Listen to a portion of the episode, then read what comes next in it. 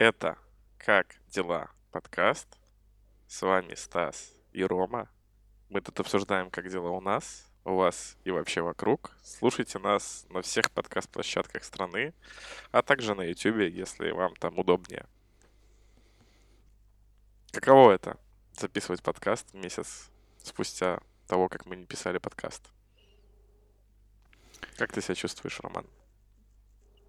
О, я до этого и так был ленивый жижик, который было делать все западло, а сейчас я ничего не делал месяц и, и привык к Мы с трудом собрались сюда, чтобы подкаст записать. Что-что? Давай будем честны. Мы с трудом собрались подкаст записать, чувак. Не говоря уже о том, чтобы еще что-то делать. Слушай, ну... Если первые разы после больнички там я списывал это все на больничный и реабилитацию, то сегодня могло не получиться по там, рабочим моментам, но получилось. Вот. Но получилось. Ну, это же... Ты ведь понимаешь, что годовщина под нашим подкасту. Блин, Выпуск нет. будет называться «Как дела? Годовщина». Да, чувак? Ну, реально, год. Год. Наш первый выпуск вышел на Сан-Клауде 16 апреля. Поэтому это годовщина.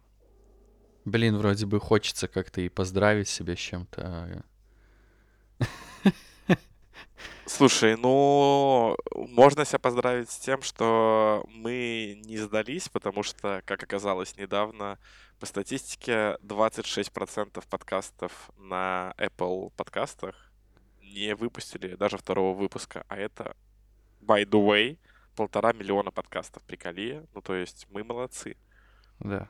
Мы большие молодцы. Еще забавно, что делаем подкастов на самом выпуск? деле не так много, как кажется. Из этой статистики еще следует. Ну да, ну сколько там, 700 тысяч где-то получается? Ам, Мой мозг отключился и отказывается сейчас считать, так что не, Отказывается не- не считать? жди от меня точной цифры. Смотри, давай вот что о чем поговорим. Мы этот подкаст решили записывать на фоне того, что началась эпидемия коронавируса. Мы решили карантинить, сидеть дома, никуда не выходить. А раз мы за карантинем сидим дома, то есть много свободного времени. Плюс я тогда еще и не работал, да. И вот прошел год. И год спустя из нас двоих только ты буквально как принц Филипп не дотянул.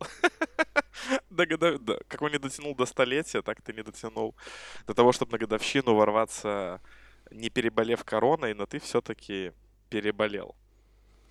Слушай, Как, как- э, как п- оно? Рассказывай. да, сейчас, подожди. Ну, ты же недавно делал тест, а у тебя, ну, там и на антитела он тоже был или только на коронавирус? Не-не-не, это ПЦР, это мазок с э, носоглотки и, и гортани, он показывает наличие вируса там. Ну, то есть, э, если он отрицательный, это говорит, что у меня не найден вирус.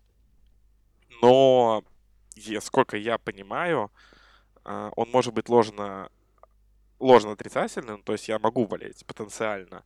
Если, ну, так как у меня, типа, не начались симптомы. То есть я понимаю, это работает таким образом, что ПЦР покажет тебе, есть ли у тебя вирус через какое-то время после того, как у тебя организм, ну, типа, первые симптомы, условно говоря, появятся. Там кашель, насморк. Но у меня какой-то кашель уже и так был, и насморк был, а, и ничего не показало. Ну и прошло сколько? То есть у меня был контакт с коронавирусными почти две недели назад. Ну уже бы что-то да случилось в конце-то концов. А так ничего не случилось, поэтому... Я пока здоров Ну и слава со своим образом жизни. А ты полежал в больничке. Так, да, Сколько, две недели? да. Давай. Что ты хочешь узнать? Что ты хочешь? Я хочу я все узнать... расскажу. э, давай так. Я хочу узнать, как ты добился того, чтобы тебя так быстро положили. И я хочу узнать, э, что ты насмотрелся там, и какие выводы ты сделал. И э, как ты сам это перенес. Ну, погнали, короче. Тогда рассказываю. А, Первые симптомы болезни у меня появились 16 числа. Э, И это было очень странно, и у меня такого никогда не было. Я утром поехал в офис на работу. Я там, у меня там была встреча, я поговорил на этой встрече, и где-то в районе двух часов дня вернулся домой, и э, не могу точно сказать, что я почувствовал, но итогом было то, что я решил померить температуру, и она у меня была 37,5. И это при том, что, ну, всю первую половину дня я чувствовал себя потрясающе. Эм, я сразу же решил, что, ну, надо идти к врачу. Потому что, ну, типа, если у тебя поднимается температура в пандемию, то ничего особо хорошего из этого не получится. И я буквально сразу же позвонил в Ладе, потому что у моей компании с ним заключен договор на обслуживание. Я позвонил им, ну и ближайшая запись была через три часа. То есть, ну, и меня на нее записали. Если бы была возможность записаться еще раньше, я бы приехал еще раньше. То есть, у меня тактика была такая, то есть, ну, типа, и если я болею, я хочу максимально быстро узнать, коронавирус ли это, и если это он, то я хочу, чтобы меня точно так же максимально быстро и качественно вылечили. Почему я еще хотел так быстро узнать, корона ли это, это то, что на выходных, которые были за два дня того, до того, как у меня поднялась температура, мы поехали в Молодечный и раздавали пригласительные на свадьбу. Что как бы, ну, ты понимаешь, да, сколько людей мы объехали в городе? Это было примерно, ну, человек, по-моему, пять точно мы объехали. Ну, сколько ты напрягся в тот момент, когда ты понял, что у тебя корона, и ты вот контактировал с людьми? Ну, очень напрягся, потому что мы ночевали э, дома у Полининой бабушки, которой 80 лет, и, ну... Оу, oh, щит. Да. Э, а, ну, очко сжалось. То есть, если бы у меня брали анализы там, не думаю, чтобы они хоть что-то получили бы в пробирку. Э, ну вот, я пошел к врачу 16 числа. Э, к моменту, когда я выезжал из дома, у меня температура была 38,5 уже. То есть у меня э, температура с 36,6 до 38,6 поднялась буквально за 4 часа. То есть, ну, одномоментно вот так вот. У меня такого никогда не было. То есть раньше оно как-то, знаешь, ты типа с утра просыпаешься, у тебя температуры нету, там, ну, когда ты чем-то другим болеешь, и она к вечеру так постепенно поднимается, тебе хуже становится. Ну, обычно я так болею просто. Вот. А тут как-то бах и все. Ну, ломала не по-детски, в горле першила, и... Э, но вкусы и запахи все были на месте. Все, я приехал к врачу, э, прихожу в Ладе. Э, девочка на входе решает мне лазерным этим термометром померить температуру. А я прекрасно знаю, ну, что я мерил ртутным, у меня 38,5. Она меряет мне на входе и получает цифру там 36,2. И такая, проходите. Я такой, окей. Я хотел ей сказать, что типа, ну, ты как вообще? То есть, типа, может, мне отдельный вход какой-то нужен, но потом, как оказалось, что отдельный вход в ладе для температурящих и для тех, кто не температурит, ведет в один и тот же коридор, который друг от друга никак не отгорожен. Э, у меня много было моментов во время болезни, когда мне хотелось ли, э, лицом руку пробить, рукой лицо пробить. Все, пришел. Мы можем начитать эти моменты. Просто, а... ну, я очень удивился. Мой experience просто про поликлинику хочется сказать, что, ну, типа, я же ходил, сдавал ПЦР в ноябре где-то, когда заболел. Ну, у меня была болезнь, я такой, ну, я там, я вроде как с кем-то контактировал, и поэтому я пошел в поликлинику.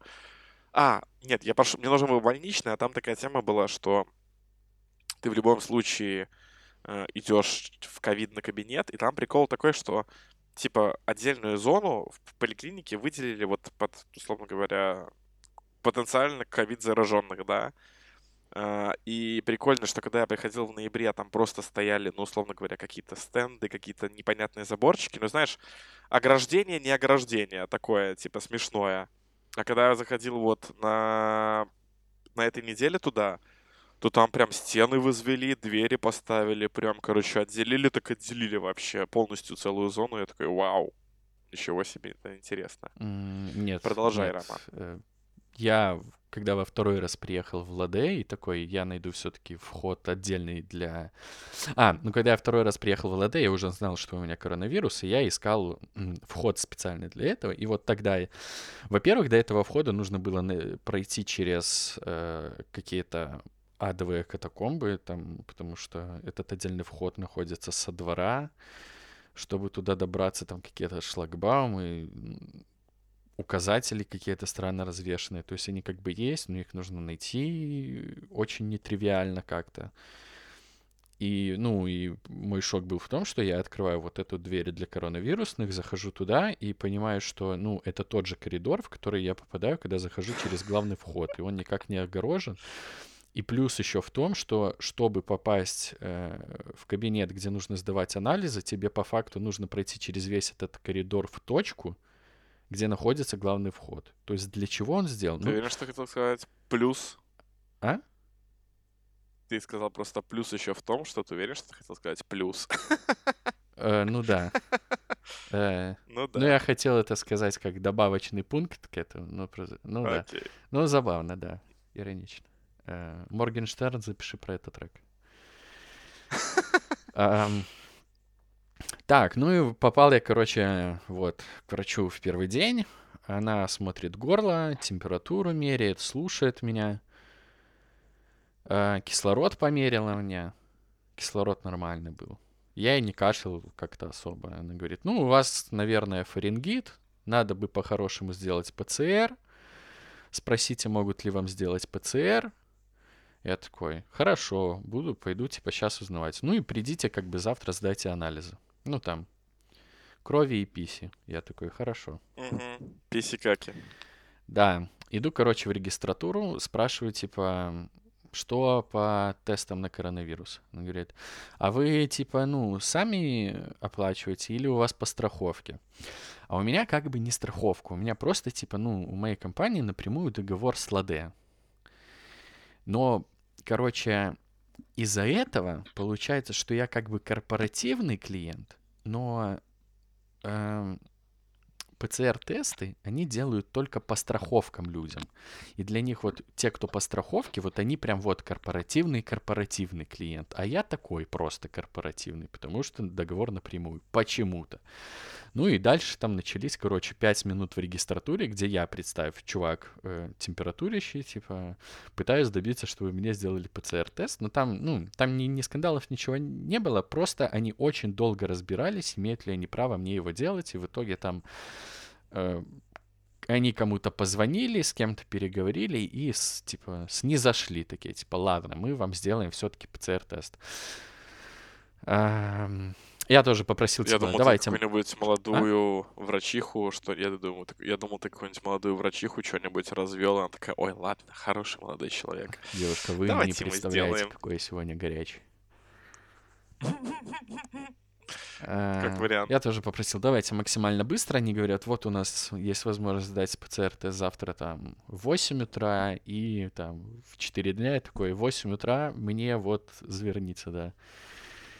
Все, приезжаю на следующий день, сдаю это, сдаю анализы. Эм, Сдаю анализы. Ну и еду домой ждать. Я там уже, кстати, закупил таблеток, чтобы лечить фарингит, по-моему, или что мне там сразу врач назначил. То есть там были, там ничего не было от короны, там исключи... А, ладно, вру. Там одни, одна упаковка таблеток была противовирусная, другие все от фарингита, то есть там полоскать горло и вот это вот все. В итоге в первый день за таблетки я уже отслюнявил там 100 рублей, по-моему.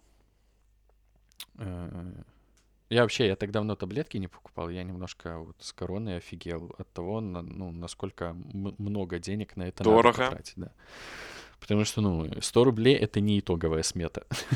Так слушай, а, а на какие там таблетки, ну, если тебе в больнице кололи большую часть антибиотиков, то... Слушай, А что дома ну, когда я тогда? вот выписался, вот у меня вот прям передо мной лежит эта пачка таблеток Ксарелта, это разжижающая кровь, по-моему. Одна упаковка в Минске стоит, которых от 140 рублей до 170.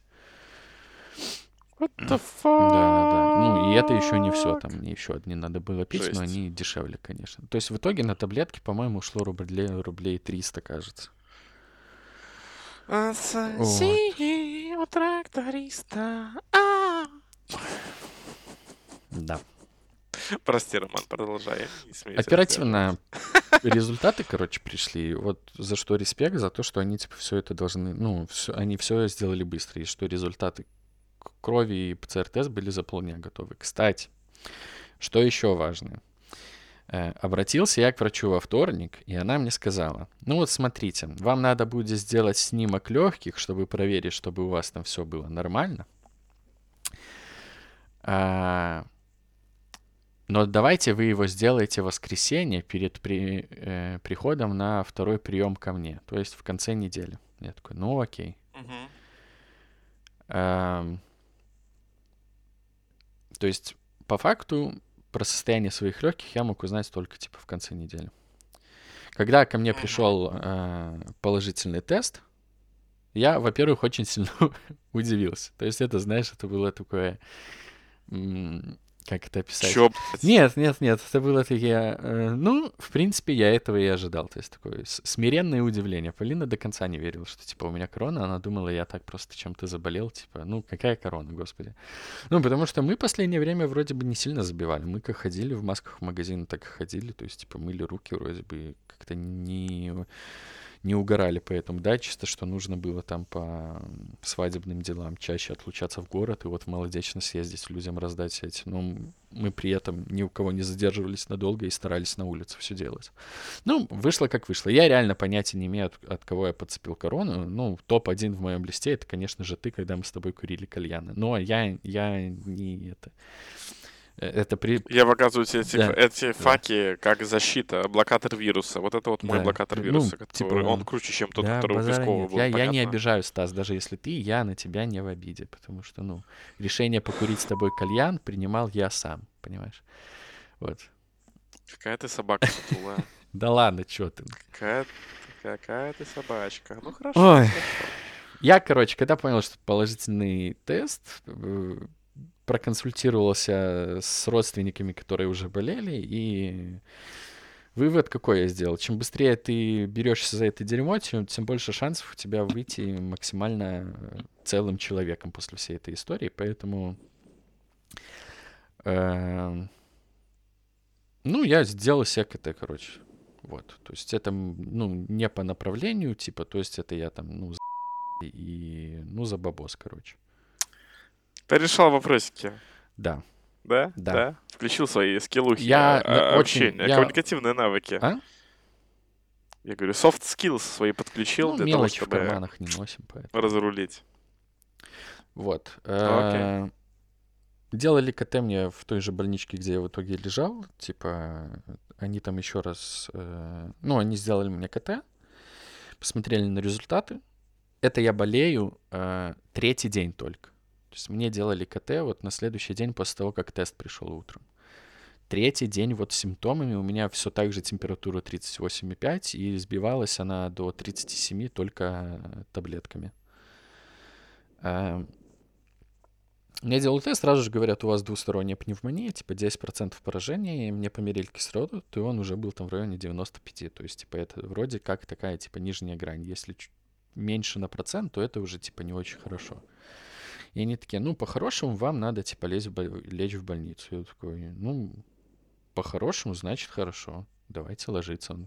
Меня спросили, есть ли у меня с собой вещи. Я сказал, нет, типа, мне надо съездить домой. И они такие, ну, давай, у тебя там, типа, есть два часа. Я сгонял домой, все, приехал, типа.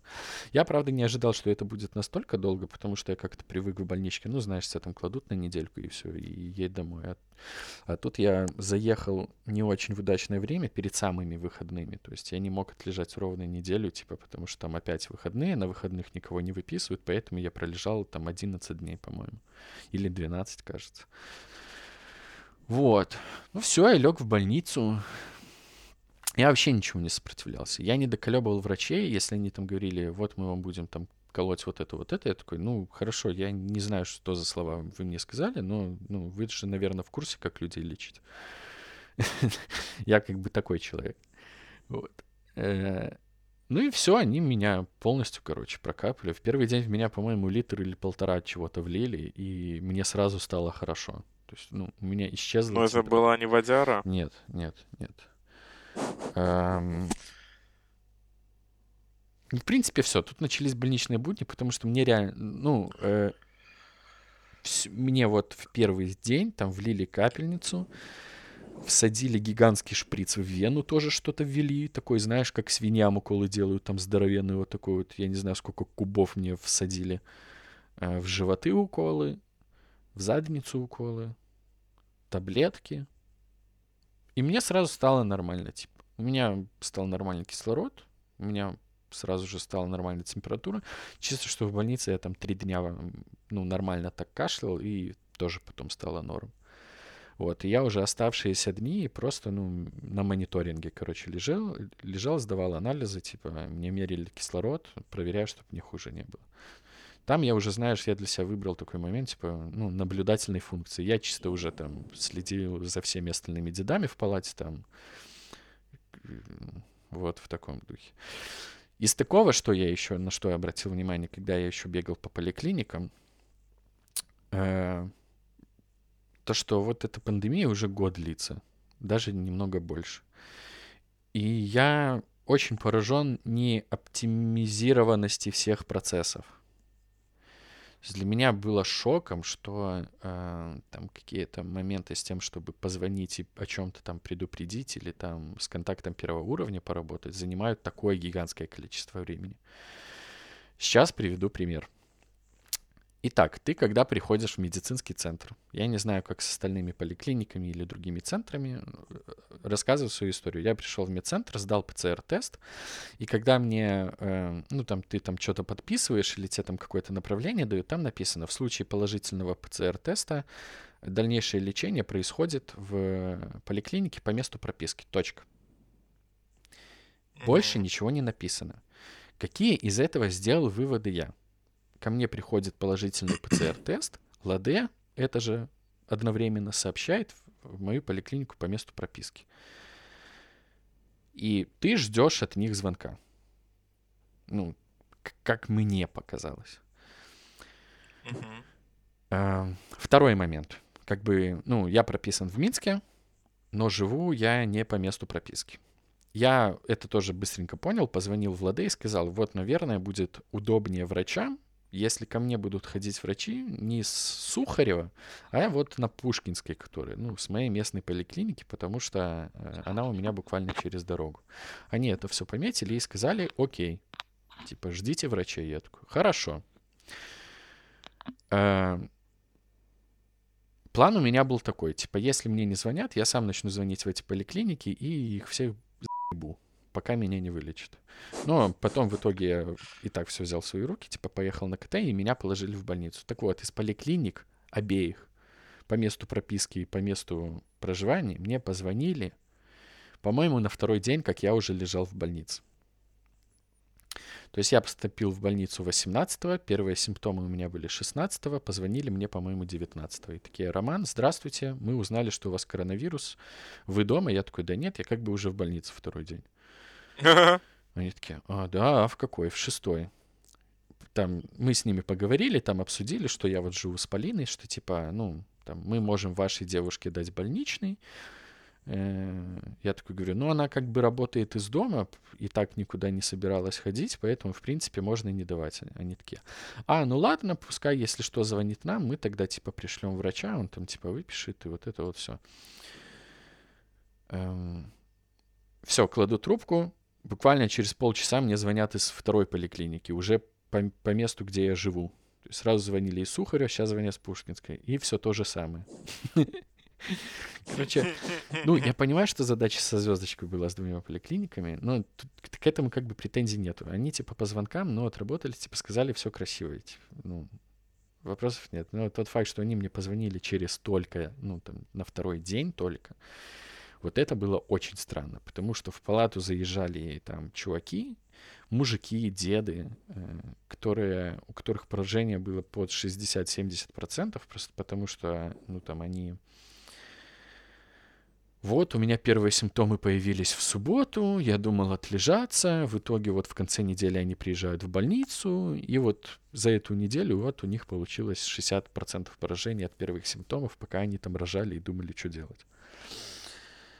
Эм, так, такая вот история. Собственно, вот это вот все я наблюдал, вот, это, вот такие вот истории дедов я наблюдал в течение вот этих 12 дней, которые я ну, лежал то есть в больнице. вывод можно сделать, что если чувствуешь херович, то отлежаться не надо. Лучше сначала убедись, что не корона, да. а потом уже отлеживайся. Ну, сейчас время а такое, ну... корона... Да. Потому что, ну, е, потому что если это корона, это занято. Поэтому поднялась температура, ну, сходи ты, запишись ты к врачу. Ну, реально.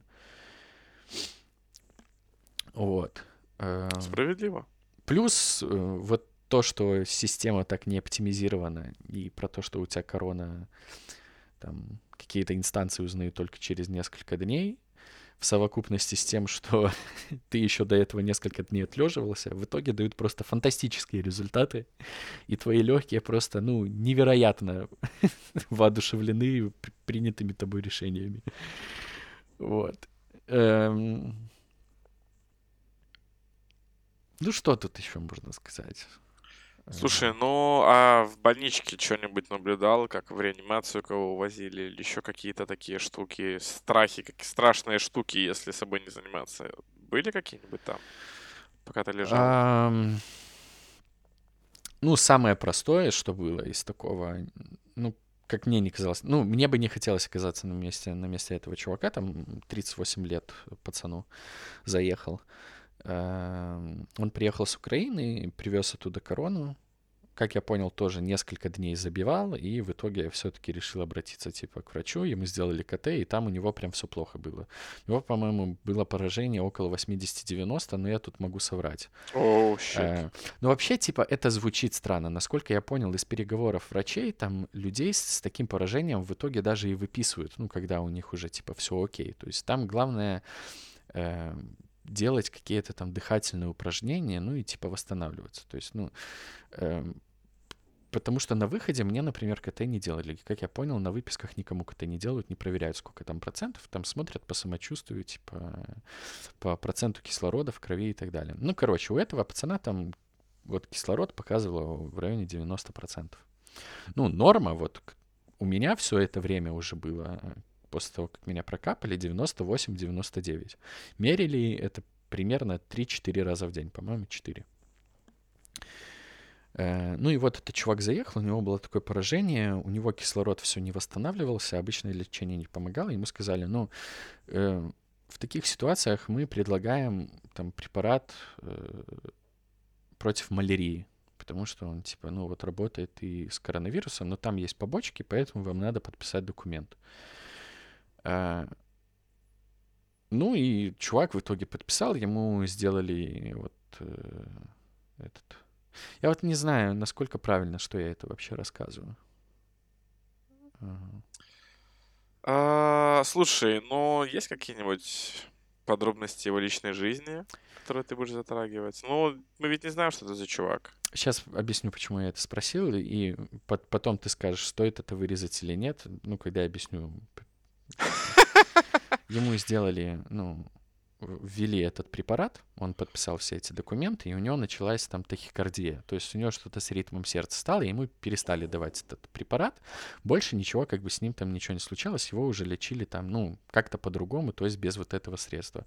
К чему я решил спросить, правильно ли, что я это, что я рассказываю, потому что мне показалось, что вот эта вот моя риторика очень похожа на разговоры антипрививочников, что Э, ну, что они, короче, вот эта вот каста людей сможет мои слова интерпретировать так. Вот они там делают, э, дают им препарат от малярии, от которого вот у человека сразу была такая побочка. То есть мои слова могут во вред сыграть. Если, допустим, наш слушатель, не дай бог, попадет, и там ему ну, будет тяжелая ситуация, опять-таки, не дай бог, ему предложат антималярийный, и он такой, ой, нет, в подкасте мне там хлопец рассказал, что от него вот тахикардия может быть, поэтому я отказываюсь. Слушай, Но ну, по факту... это же не так работает. Нет, ну я просто ну, очень типа, переживаю. Ну, нет. Э... Ну, можно сделать оговорку, что врачи все как бы делают во благо вашего здоровья, а, да. Все люди уникальные, побочки у всех разные, организмы работают по-разному, поэтому никогда не угадаешь. У кого-то тахикардия, у кого-то все супер чики-пуки, быстрое выздоровление, поэтому э, это не тот случай, где можно обобщить, что раз у него была тахикардия, то у всех будет тахикардия. Нет, безусловно, это, ну, это я понимаю, я просто, ну, боюсь, чтобы эти слова как-нибудь по-другому Я надеюсь, что нас не слушают антипрививочники. Да. А, это вот первая история. Вторая история, где-то, по-моему, на четвертый день моего пребывания ночью в палату заехал мужик возраста примерно, ну, не знаю, 40-45 лет. По-моему, диабетик, насколько я понял. Ну, подожди, кому инсулин колоть надо? Диабетикам, правильно? Диабетикам? Да, да, да. Значит, я не ошибся. А, что это был за мужик? Это была такая деловая колбаса, бизнесмен, который постоянно Это решал... чувак со стикеров, типа, где порешали вопросы кабанчиком, фура во Ну, Владику там ехала? он, Это вот э, вот на самое, этих да? стикерах, там такой малиновый пиджачок, вот такой атмосферой 90-х. Здесь Да-да-да, все-таки, ну, да, да. современный чувак, но вот он тоже занимается, как я понял, грузоперевозками. Э, Ну, он не находится в контексте, в контексте там в своих воображаемых 90-х годов, он прекрасно понимает, что он сейчас, ну, в 21 веке. Вот. Но просто э, вот его менеджерские навыки работали, к сожалению, ему во вред. Э, Потому что, ну, он постоянно решал какие-то вопросики. То есть, ну, он не мог ле- ну, быть на больничном в идеальном понимании вот этого словосочетания, потому что э, он уже приехал, как я понял, тоже с большим поражением, с каким точно не знаю, кислород у него тоже был не самый приятный. Э, Это был вообще самый тяжелый случай, который я видел у себя в палате, потому что остальные как-то более-менее были. И ему изначально дали такую установку. Мы рекомендуем вам, в принципе, не передвигаться. Вы должны лежать на, на боку либо на животе. Э, еду мы вам тоже будем подносить прямо к кровати. Ну, столовой там в больничном понимании, там как в классические времена нет, там по палатам еду развозят. И его еще просили вообще не передвигаться и говорили, давайте мы вам поставим катетер, чтобы вы не ходили в туалет. Он от этого категорически отказывался. Ну, как это так? Я мужик в расцвете сил, э, а мне нужно ну, в больнице катетер ставить, потому что мне ходить нельзя. Я типа, ну, со стороны глядя, я понимаю, да, это типа, ну, катетер не самое приятное, и это еще, уверен, по мужскому достоинству как-то бьет, типа, ну, вот это, да, сама фраза, да, как звучит. Я, типа, мужик в расцвете сил, а вы мне катетер в писюн засунуть хотите. И в утку какать. Но потом, когда я уже на это все смотрел, я такой, ну, блин, ну, как бы коронавирус это же не самая такая, как бы, легко текущая болезнь. Наверное, если врачи такое рекомендуют, лучше бы это, конечно, сделать. Но в итоге так и оказалось, что лучше бы он так и сделал.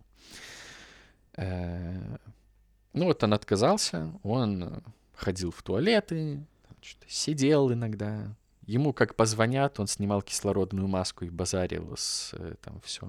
Вопросы решал какие-то. Видимо, из-за этого у него тоже стресс ловился, который подкреплялся еще тем, что он переживал и за свое здоровье, я думаю.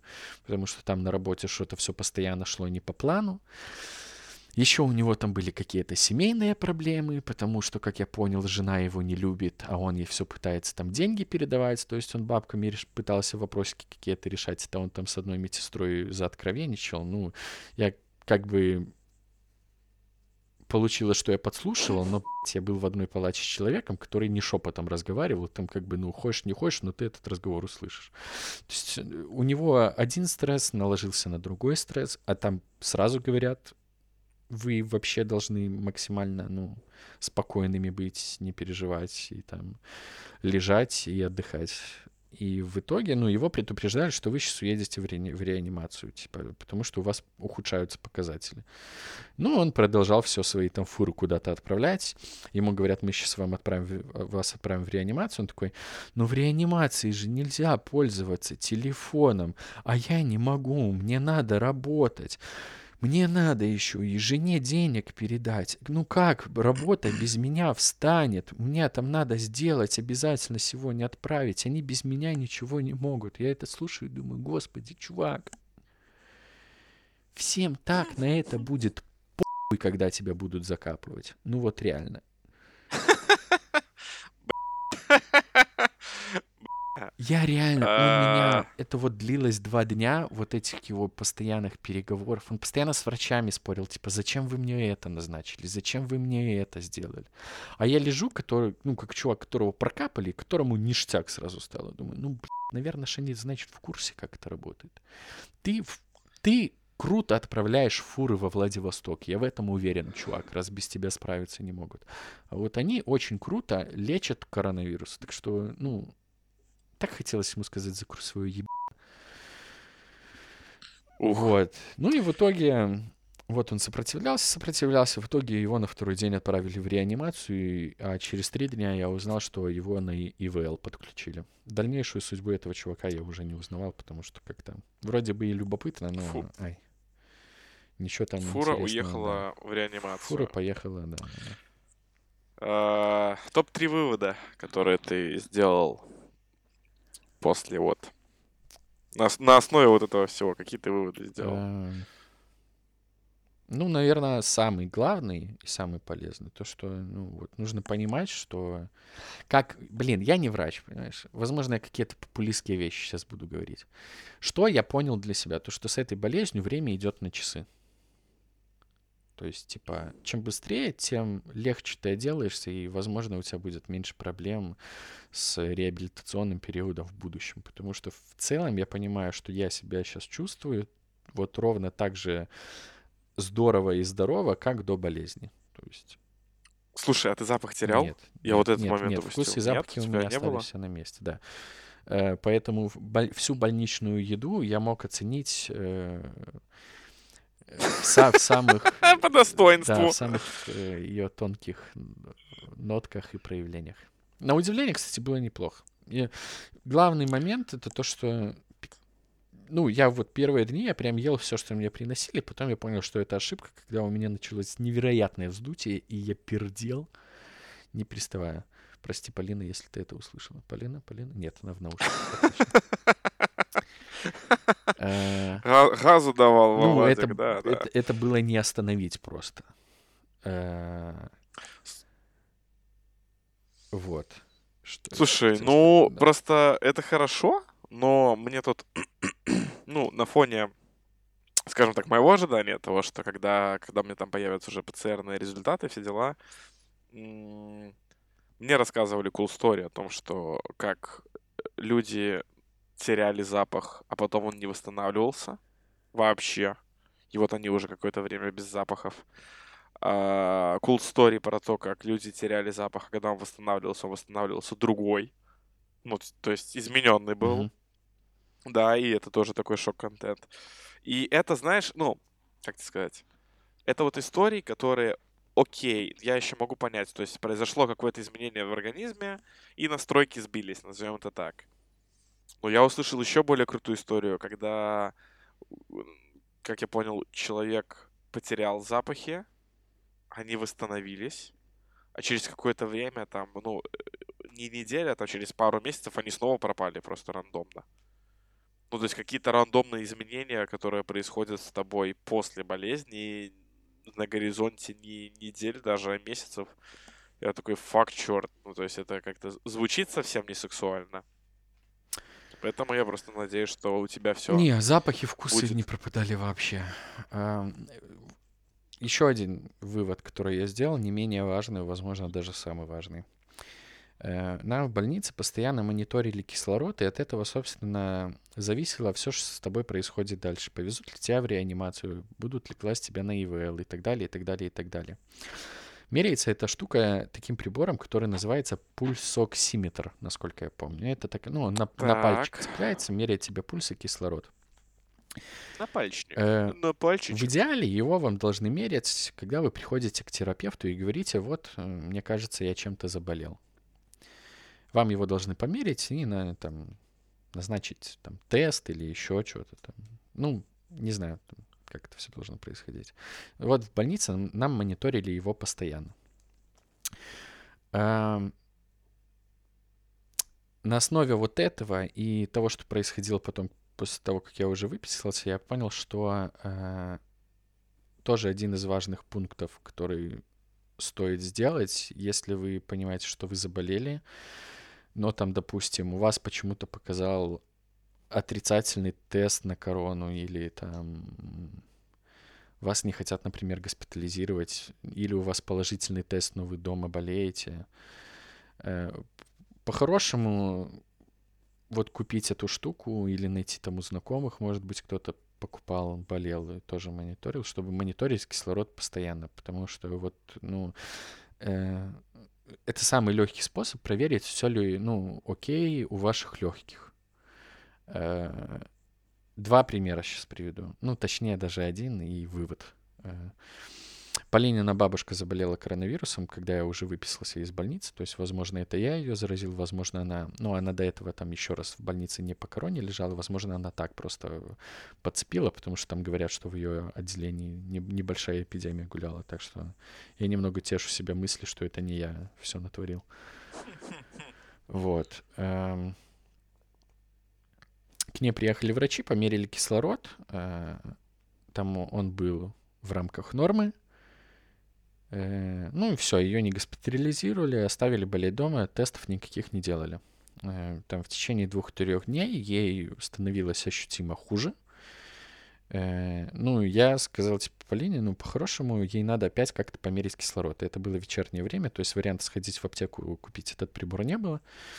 Я попросил, чтобы они вызвали скорую, ее вызвали скорую, приехала скорая, показала кислород, по-моему, 92 или 91, то есть, ну, плохо. Ее увезли сразу же на скорой делать КТ, двусторонняя пневмония, кладут в больницу, делают тест. Э, э, сразу, по-моему, не показала коронавирус, и ее там в чистую зону в итоге отправили. Но тоже странно. Ну, как может такое быть, что у нее не коронавирус с такими симптомами? Но, но типа, окей, добро. Можно все понять.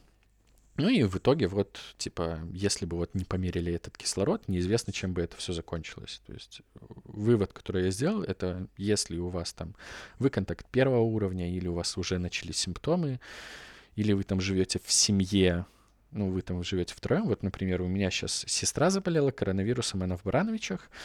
Э, у мамы нет симптомов дома, у папы уже появились. Э, они все на карантине, им выписали больничные вот. И, ну вот я им заказал вот этот пульсоксиметр, чтобы они себе постоянно мерили кислород. Ну, потому что, ну, мало ли что, вдруг он начнет падать. Типа, и так хотя бы можно скорую вызвать до того, как ты ощутишь это на себе. Потому что, ну, э, насколько я видел в больнице, у чуваков кислород мог падать там до 90 4-92, и при этом у них не было одышки. Но, как я понял, насколько я понял, это уже типа достаточно плохо потому что они там могли всю ночь пролежать на кислороде.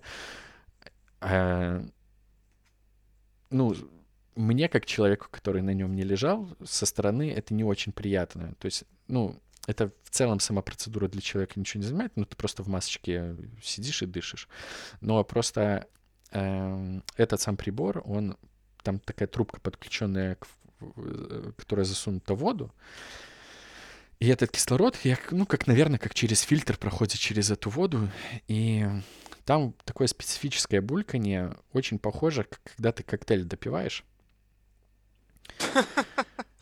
Отличное сравнение. Я сразу ну, либо, понял, о чем ну, ты. либо ты просто там трубочку в коктейле, ты начинаешь дуть в нее, и вот это вот бульканье, да, когда там эти пузыри. Да, ну да, и представь, да, что понимаю, ты лежишь в палате, где всю ночь на этом кислороде на двух приборах лежит три человека. То есть, ну, вот постоянное бульканье в палате. То есть спать было очень тяжело. Вот. Э, ну, вот вывод такой, что, типа, купите или, может, там в аренду его можно где-то взять. Цены на них самые разные, там от 40 рублей до бесконечности. То есть, типа, там no-name конторы дешевые, а всякие байеры дороже. Вот. 40 белорусских рублей. Да, сразу да, же. Да, да, да, да. Типа плюс, плюс-минус 20, сколько сейчас? Тоже 25 долларов? А, Даже, ой, нет, не, каких? Нет, 15 долларов. Нет, 17, 17, 15, 15 да. Да. Это второй вывод. Третий вывод. Э, я когда пошел закрывать больничный, его мне надо было закрыть в обычной поликлинике, я немного ужаснулся. Потому что, когда я говорил о том, что система не оптимизирована, я когда пришел в поликлинику, я был просто в шоке. Я, чтобы закрыть больничный, просто, чтобы мне выписали один листок и поставили печать, провел в поликлинике 4 часа в очереди. Ладно, вру. В двух очередях. В одной я провел два с половиной часа, в другой час. Причем последний час был, это общая очередь, которая на первом этаже там в регистратуру. Просто потому, что мне врач сказала, иди в регистратуру, тебе поставят печать. Я еще уточнил, в регистратуру? Она говорит, да, в регистратуру, справа от гардероба. Я, блядь, пришел, посмотрел на гардероб, пошел вправо и увидел там регистратуру. Потом в регистратуре мне сказали, что они не ставят печать.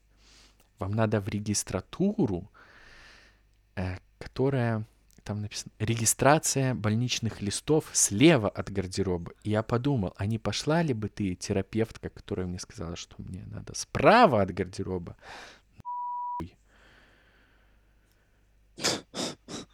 Я же даже переспросил А, в регистратуру. Да, Ну, чувак, бывает. Не осуждай, не осуждай. Тр- Бывает. трудно не осуждать, всякое. когда ты почему-то стоишь два с половиной часа в очереди к терапевту, где постоянно кто-то идет, не спрашивает, заходит без очереди, где половина очереди без О. талона, О, а вторая половина с талонами.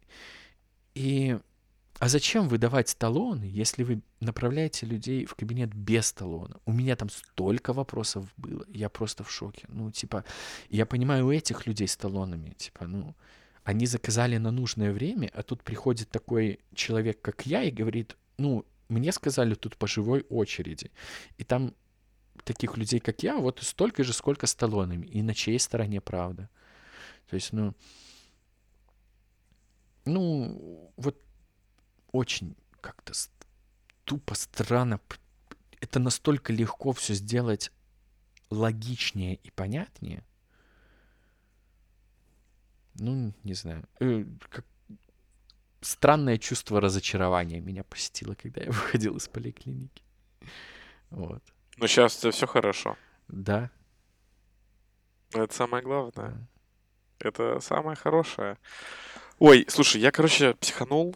А, вот, ну, все, я, я, я дошел вот до вот этой стадии, когда а, слишком много вот этих микроповодов, когда, ой, я мог заразиться там, мог заразиться тут, вот этот вот оказался болеет, и это оказалось болеет, так далее, так далее, так далее, что я вот когда звонил в поликлинику узнать про ПЦР, я заодно еще спросил, здравствуйте, а что по вакцинации вообще слышно?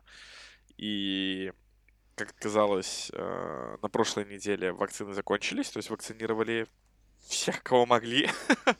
А, Меня поставили в список ожидания, и я, короче, вот э, жду звонка, пойду вакцинируюсь и не буду... Ну, понятно, что она не дает стопроцентной гарантии защиты и так далее, но, по крайней мере, гораздо спокойнее будет. Поэтому, если у вас есть возможность, если, если вы молод и свеж, и у вас есть возможность, и вы еще не болели, то бегом вакцинироваться, потому что я видел много отзывов э, различных интересных людей, на которых я подписан, а, плюс э, наш семейный семейный друг, э, мамина подруга, врач-инфекционист, сказала, что если ну, молодым людям вот особенно с- лучше сходить, вакцинироваться и не дарить себе голову, потому что э, люди в возрасте непонятно, какие они приколы могут словить.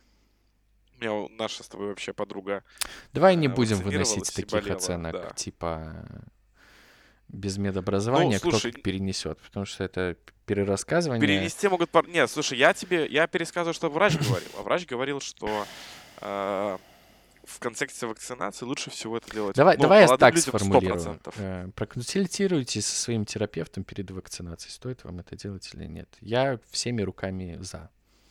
Так, ну, е- не, погоди. Ну, ты просто что? так говоришь, Почему? типа, старым людям лучше не делать. Ну, типа, ну, хер его знает. Типа, ну, Я говорю, что 100% нужно делать это молодым людям, а людям в возрасте, ну, не сказали, что 100% делать этого сказали. Был такой комментарий от врача. Я лишь ретранслирую, что я услышал. Ну, конечно же, да, ты прав, лучше уточнить. Но это ж не мои, скажем так, слова.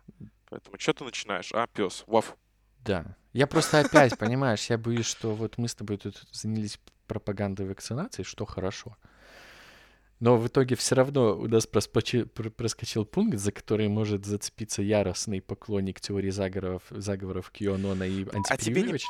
А вот, понимаешь, Вот не я, похуй. Мне вообще... я не хочу давать вот этот Пусть повод, цепляется. потому что и так с вакцинацией и ее... э, э, подбираю слово, прости, что так долго.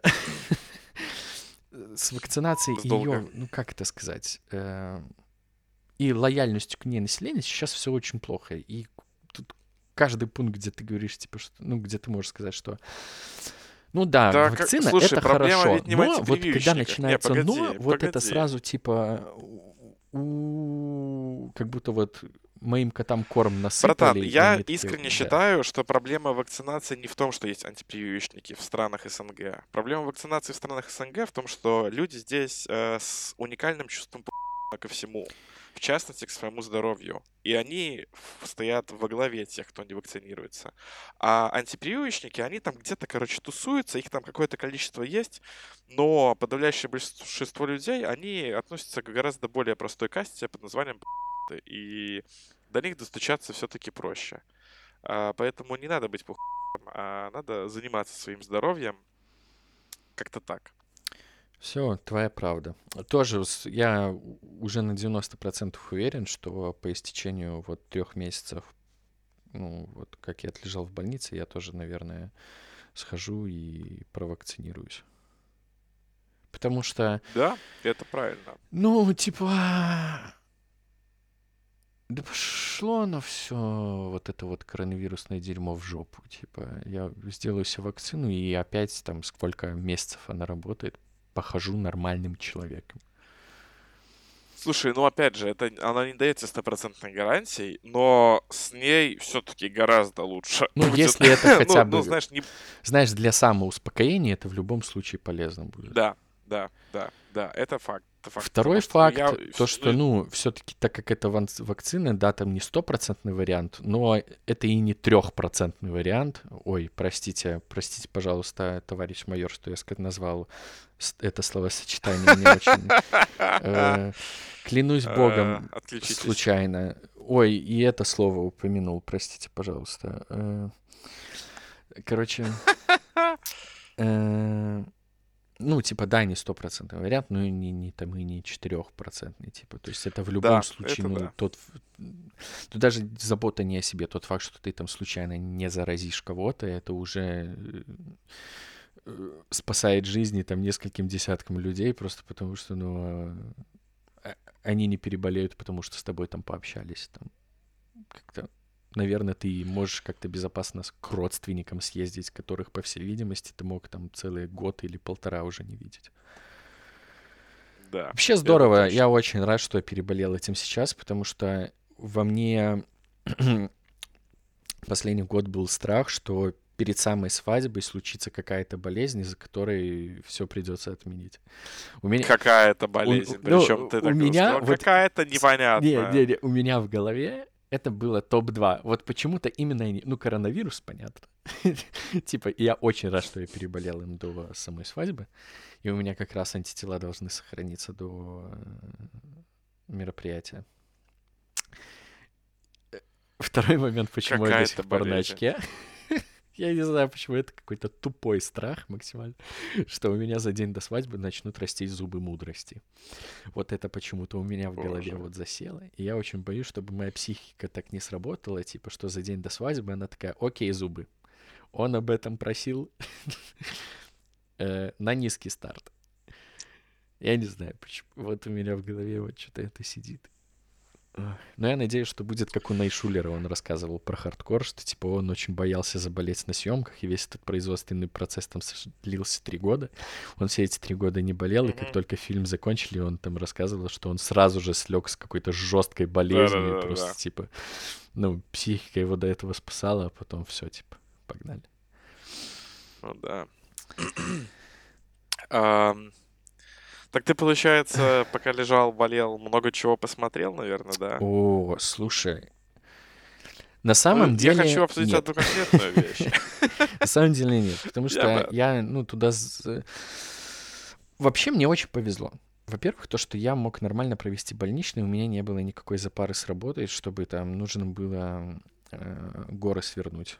То есть я всем все объяснил, все, типа, ну, нормально к этому отнеслись, и я там за эти 12 дней, я не, ну, я там закрыл какие-то хвосты, но работал не так много. И это помогло мне отдохнуть, потому что я до этого был на грани выгорания, и, или там я выгорел, потом отгорел, потом опять выгорел. Ну, короче, там такая кутерьма была. То есть я правда с кайфом отдохнул. Плюс там, ну, там особо не, нечем заниматься, там, поэтому ты как бы просто проводишь время в поиске чего-то. И у меня открылось второе дыхание, и, типа, э, я до этого, мне вообще ничего не хотелось смотреть. Я решил, короче, сериал посмотреть Теда, Теда Лассо почему-то. Я не помню, почему, как я к этому пришел.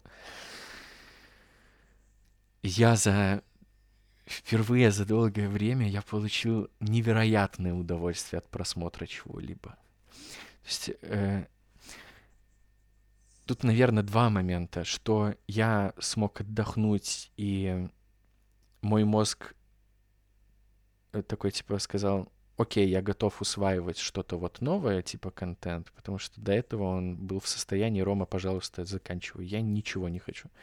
Второй момент, то, что и сам сериал оказался очень хорошим, и во многом таким...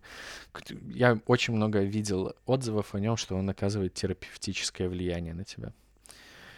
Э,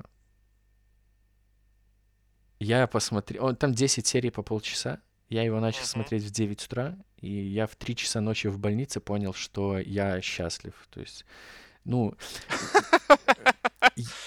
по этим словам кажется, что этот сериал, он как секта. ты выходишь э, э, высокопросветленным человеком после того, как его посмотрел. Э, объясню почему. Собственно, вообще у этого сериала очень интересная история. Э, он вообще появился в жизни благодаря двум рекламным роликам, которые вышли на американском телевидении около там, 4 или 5 лет назад. Э, существует такая футбольная английская премьер-лига. Одна из лучших в мире футбольных лиг. То есть это там, где играют Челси, Манчестер Сити, Манчестер Юнайтед, Ливерпуль, Арсенал, Тоттенхэм. Вот эти вот все крутые английские э, футбольные команды, которые, ну, знает там типа большинство в мире. И э, 5 или 4 года назад один американский канал купил э, права на показ э, английской премьер-лиги в Америке. И к этому, э, как это сказать? Господи, после коронавируса говорят, что слова забываешь, наверное, вот у меня такое есть. А, вот твоя побочка, да, да немножечко слова в голове затерялись, все эм, понятно. Такой вот. Ну и вот к этой покупке, ну, естественно, типа к показу таких больших футбольных матчей, э, ну, к началу нового сезона, этот телеканал э, спортивный решил сделать рекламу. Э, но не просто типа Okay, guys, so would you like to watch some sports on NBC? Ну вот, не, не вот так, так, такая типичная херня, а типа они там сняли там два сюжетных ролика о том, что будет, если э, тренер американского футбола станет э, тренером команды футбола европейского. И э, там по сюжету вот этого рекламного ролика э, есть вот такой вот тренер-дурачок Тед Лассо, который э, до, до этого тренировал футбольную команду американского футбола, он становится тренером Тоттенхэма, клуба из английской премьер-лиги. Uh-huh. И, э, ну, естественно, весь юмор строился там на разнице культур, то, что вот, типа, там, английский акцент и американский акцент, э, э, американский футбол, английский футбол, европейский, то есть футбол. Э, то, что там... Э, там буквально там пресс-конференции, типа, э, Тед говорит, не волнуйтесь, ребята, э, я уверен, что буду тренировать эту команду так, что она будет сражаться на поле все четыре периода. Его прерывают и говорят, ну, у нас вообще-то две половины просто. Он такой, а, да, uh-huh. ну ладно. Ну вот, вот такого юмора. Там такие были короткие два рекламных ролика, очень насыщенные на, на такой прикол, и они, они всем зашли, и вот несколько лет назад Apple решили снять э, полный сериал про вот этого вот э, тренера. Только э, это все превратилось не из, как, с какой-то хохмы э, там на какие-то... Опять все слова забыл, господи. В общем... Короче, это было не про кеки какие-то и понятное это, это, безусловно, на известных шаблонах. Безусловно, это комедия, но это не спортивная драма. А, там в классическом ее понимании, знаешь, ну ты когда представляешь спортивную драму, ты представляешь себе там, как тренер приезжает в захолустье и там из команды превращает чуть ли не в чемпиона, но который все равно почему-то проигрывает в последней игре. То есть, ну, понимаешь, да, вот это вот классическая спортивная драма. Да, да, да. Здесь немного по-другому, потому что э, вот они вот в эту вот комедию, э, которая была в рекламных роликах, добавили вот эту вот щепотку эм, э, безусловно, драмы какой-то, но она все равно работает на комедию. И здесь нету такого момента, да, вот все равно в спортивной драме у всех стоит цель победить, а философия вот этого вот тренера, э, которого он явно проговаривает, он говорит, мне не важно, победим мы или проиграем. Моя задача сделать из моих игроков лучшие версии себя. И просто вот так получается, что э, благодаря этому, э, ну, появляется команда, которая может победить. Но сам результат, он вторичен. Вот, типа, какой он идею продвигает, хотя, конечно, в конце сериала происходит небольшая деконструкция вот этого всего. Вообще, ну, э, собственно, почему э, ну, трудно представить в реальном мире, чтобы приехал в английскую премьер-лигу тренировать тренер американского футбола. Ну, это, это нереально. Как это в сильнейшую лигу мира приезжает, ну, какой-то ноунейм. Э, в чем, собственно, главный конфликт сериала? То, что жена э, состоятельного бизнесмена после развода э, получает э, футбольный клуб. И чтобы отомстить своему мужу, она решает этот футбольный клуб уничтожить. И для этого она, собственно, приглашает э, тренером Теда Лассо, который до этого э, там выиграл только э, со школьной командой какой-то там престижный студент, какую-то престижную студенческую лигу. Э, и вот на этом начинает все строиться. Но самое приятное в этом сериале то, что э, вот эта вот философия главного тренера, она терапевтическим образом действует не только на игроков футбольной команды и там э, высший менеджмент клуба, но и на тебя. Вообще, это, когда ты смотришь этот сериал, я часто ловил себя на моменте, что э, тебе так хорошо и тепло внутри, как будто знаешь, ты вот сейчас вот в детском лагере э, тебе сейчас идти на обед, а потом тебе, ну, просто говорят, что, ну, да все хорошо. Понимаешь, о чем я? То есть он как да, он да, тебя да. обнимает и такой, ну, сейчас полчаса будет все хорошо, и я постараюсь не только своим игрокам время уделить, говорит Тед Лассо, но и тебе тоже. И тебе так приятно. И ты такой, хорошо, Тед, я готов, ну, ждать. Ты, ну, ты, главное, только приходи. Знаешь, как в этом меме про котика, где там, типа, сынок, а я еще да, да, да, да, да, да, только ты только хоть иногда да. приходи, да. Да, вот об этом. Очень приятно, знаешь, что, ну, вот по описанию завязки кажется, что вот эта вот женщина, менеджер команды, она, ну, серьезная сука.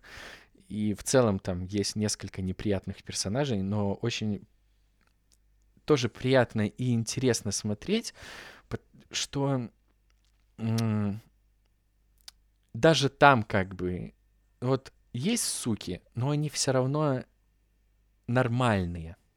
То есть ты не только сопереживаешь, но э, вот этот Тед Лассо, он даже из них, понимаешь, делает людей, и за этим невероятно интересно наблюдать. Как он из вот этой вот женщины, которая обижена на весь мир, он превращает в человека, э, который может извиниться за все. То есть, ну, не знаю я еще, что больше сказать. Учитывая, что Слушай, ну... А, нет, знаю. Я, знаю. Бы... я посмотрел этот сериал два раза. Я начал его смотреть. да, я, я просто в больнице посмотрел его на, на английском с субтитрами. Э, приехал домой, посмотрел с Полиной на русском языке, и я официально заявляю, что э, русский дубляж хуже говна. Во-первых, из-за голосов. Э, ну, обычно, ну, я часто в последнее время смотрю на английском, и, ну, я когда сравниваю, я понимаю, что русский дубляж, он хотя бы в тональности голосов героев, ну, старается попасть иногда. Ну, согласись. Mm-hmm. Ну, это очень часто, насколько я знаю, там Слушай, серьезные ну, кастинги это, проводятся. Это, это есть такая штука, что иногда попадают Э, давай так, иногда делают дубляж таким образом, чтобы человек, который актер дубляжа, он попадал по голосу, по тембру, по каким-то вообще манере речи, а иногда делают просто на вообще. Ну, то есть просто какой-то левый чувак, и у тебя ты смотришь на лицо персонажа, а на гол, и слышишь голос, и ты не понимаешь, почему. Да.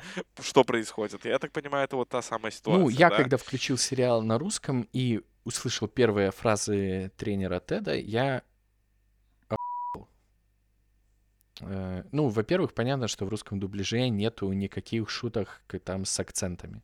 Потому что там американский акцент, здесь английский акцент. Э, Мало того, что они сами по себе там в каких-то конфликтных ситуациях, даже обычные разговоры, когда они между собой говорят, заб- звучат забавно, а когда там на, на фоне акцентов начинаются шутки, то, э, ну, в русском дубляже этого просто всего нету. Во-первых, сам перевод отвратительный, и я смотрю некоторые моменты и такой, типа, ох, сейчас Полинка р***на». ну, потому что сейчас я такой сижу, типа, с открытым, ртом, ну, вот чаще сейчас будет этот момент, о, да. Я понимаю, что там текст, он вообще, ну, просто не о том, о чем я слышал до этого. То есть, ну, и слышал и читал в субтитрах. Я такой... эм, И это очень часто Вот. происходит. То есть, видимо, они не попадали ну, в длину строки, и им надо было как-то оптимизировать это все. Но перевод просто отвратительный. И если есть у вас возможность смотреть субтитрами, посмотрите субтитрами, вы получите в два раза больше удовольствия от просмотра этого сериала, но Полине вроде бы понравилось. И так.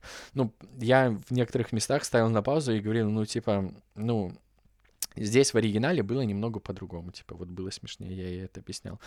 Некоторые моменты переведены были, ну, просто неправильно. Там в, в одной серии есть очень такой серьезный напряженный момент. Это первый момент, где тренер выходит из себя и кричит на игрока. Э, Хотя до этого, ну, он весь такой из себя очень позитивный, и, ну, ты не ожидаешь от него этого действия, а выходит он из себя, потому что игрок отказывается выходить на тренировку, потому что он, эм, потому что тренер на прошлой игре его заменил, хотя он, по его мнению, играл хорошо. И вот он приходит на тренировку, он говорит, я не буду играть, переодеваться, потому что у меня травма. Но он как бы, он говорит это слово травма, типа, знаешь, так, показывая всем видом, что типа, ой, да пошел ты на просто. Э, ну, и из-за этого тренер выходит из себя и говорит, слышь, ну, типа, ну, не суть важно, как он это делает, короче. Так вот, в русском дубляже слово травма не, не фигурирует вообще. Э, Там, ну, что-то в духе не хочу. Я не помню дословно, то есть он не хочет выходить, Мгм. потому что он просто не хочет. И поэтому, когда после этого, как бы, тренер выходит из себя, ты это, пон- ну, как бы все равно понимаешь, но все равно как-то органичнее и приятнее это в оригинале смотрелось. Там вообще, э, ну, по, по, по смыслу у тебя никаких вопросов не было. Вот, так что поинт такой, 10 э, серий по полчаса. э, рекомендую всем людям, э, особенно если вам хочется, чтобы вас кто-то э, а- обнял. Обнял и сказал, что все будет Слушай, я знаю про этот сериал ровно две вещи. Что он очень хорош, и что сценарий писал сценарист клиники. А можно ли в таком случае говорить, что всем тем, кому нравится клиника, понравится Тед Лассо? Э, Ну, стиль его, стиль фирменный, чувствуется. Слушай, э, безусловно, изменился? есть очень много шуток, которые легко представить э, в контексте там клиники. То есть, ну, я, я видел, что Зак Брафф фигурирует в титрах, и после этого у меня глаз стал целиться и ловить какие-то моменты. Да, юмор очень похож. Ну, это не макюментари, как было в клинике. Хотя в клинике это не макюментари, наверное. Это не мокюментари клиники, не, это ж обычный ситком. М. Ну, там все равно, там просто такая, знаешь, постоянно ручная камера, как в мокюментаре, поэтому, наверное, у меня сложилось такое впечатление. Ну, ладно. ну в общем, да, да, да, да. Э, без- Юмор похож, и это главное. Ну, там, кроме того, что там все-таки в клинике были моменты, где, типа, ну, происходила совсем какая-то психоделичная хуйня, когда там они, ну, знаешь, э, когда Зак Брав в свои там, э, э, ну, когда он начинал что-то представлять, там что-то происходило, вот это, типа, тут такого нет. Ну, а другие моменты, там, визуальные геги какие-то, очень хороший текстовый юмор, потому что, э, ну, герои постоянно говорят, и почти все шутки, они просто на хорошей игре слов. Э, игре слов и акцентов. То есть, ну, ю, ю, 100% юмор очень хороший. В некоторых моментах ты просто... Э, а, я начинаю какими-то фразами такими дебильными говорить, типа, ой, смешной сериал смешной. Ну, да. Смешной сериал. Ну, слушай, Нет, юмор, это юмор сильно, качественный, сильно. правда. Э, Легко, всп- вот я так, знаешь, типа, смогу ли я вспомнить хорошие шутки сходу? И да, я вот в голове уже, типа, могу легко там, допустим, топ-3 составить. Я посмотрю к следующему нашему с тобой Кстати, подкасту в- и поделюсь с тобой. Спасибо. Знание футбольных связью. терминов не обязательно. Э, О, это важно, потому что это для меня прям супер важно. Ты Эм, закинул плюсик. Да, там есть несколько гэгов, которые могут, наверное, понять там только ну, более узкое число. Хотя, нет, нет, нет, неправда, там все предельно понятно. Ну, там основные футбольные правила, что нужно забивать гол и играть ногами, я думаю, в принципе, знают все, поэтому, типа, там, другие какие-то там серьезные термины не упоминаются. Ну, потому что, опять-таки, философия Я тебя тренера услышал. развитие игроков. Короче, вот как-то так. Ну, есть ведь еще кое-что. Что я... Я ждал для... под- Понимаешь, у меня для подкаста есть несколько вещей, которые можно обсудить. Но есть одна, которую я очень хотел обсудить. Прям максимально сильно. Так, Ты ведь знаешь, что это. так. Четырехчасовая. Великолепная. О, я, я даже забыл, что она существует. Я версия. забыл об этом. Зака Снайдера. Лиги. Справедливости. Забыл, что она существует? Ты что, с ума сошел? Ты что, крейзи, Роман? Ты ее тоже смотрел в больнице, получается? Да, да, она вышла вот э, на следующий день, как я в больницу попал. Эм, Слушай, хочется мне сказать вот один тезис, очень важный, э, про этот фильм. Э, два. давай. Безусловно, если сравнивать это с Лигой Справедливости 2017 года, я удивлен, насколько это другой и при этом хороший фильм. Тезис номер раз.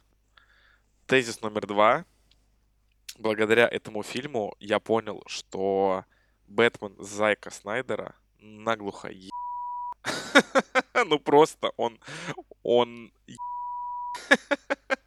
Я... Ну то есть я сначала, как так сказать, э, я его оценивал в контексте только этого фильма, а потом я его еще начал оценивать в контексте Бэтмена против Супермена. и Я такой, а, так Бэтмен Зака Снайдера просто наглухо поехавший психопат. Все понятно, у меня к нему больше вообще вопросов нет. Я переоценил э, полностью этого персонажа. Слушай, а как у тебя не поедет крыша, если ты всю жизнь до своего там 50-летнего возраста занимался тем, что бил мелких преступ- преступников по Готэmu, а сейчас тебе постоянно снится пустыня, эм, в которой ходят э, странно одетые люди, на них нападают черные люди в костюмах с крыльями, и при этом почему-то по городу летает человек, который стреляет лазерами, и его маму зовут как твою. Легко Но понять. если, если еще отойти немного назад про Бэтмена против Супермена, вообще тот... а, короче, Я хочу, я так хочу тебя остановить, пожалуйста. Давай, давай только про Лигу нет, нет, нет. справедливости. Я, не, не, нет, и смотри, я тебе вот идея такая, что фильм Лига справедливости Зака Снайдера, он показывает очень важную сюжетную арку Бэтмена, которая заключается в том, что э, Бэтмен Зака Снайдера это человек, который стремится умереть. Это человек, который поехал максимально крышей, и он делает все для того, чтобы постоянно быть вот на Но это этом он вот такой пр- в Бэтмене против состоянии. Супермена.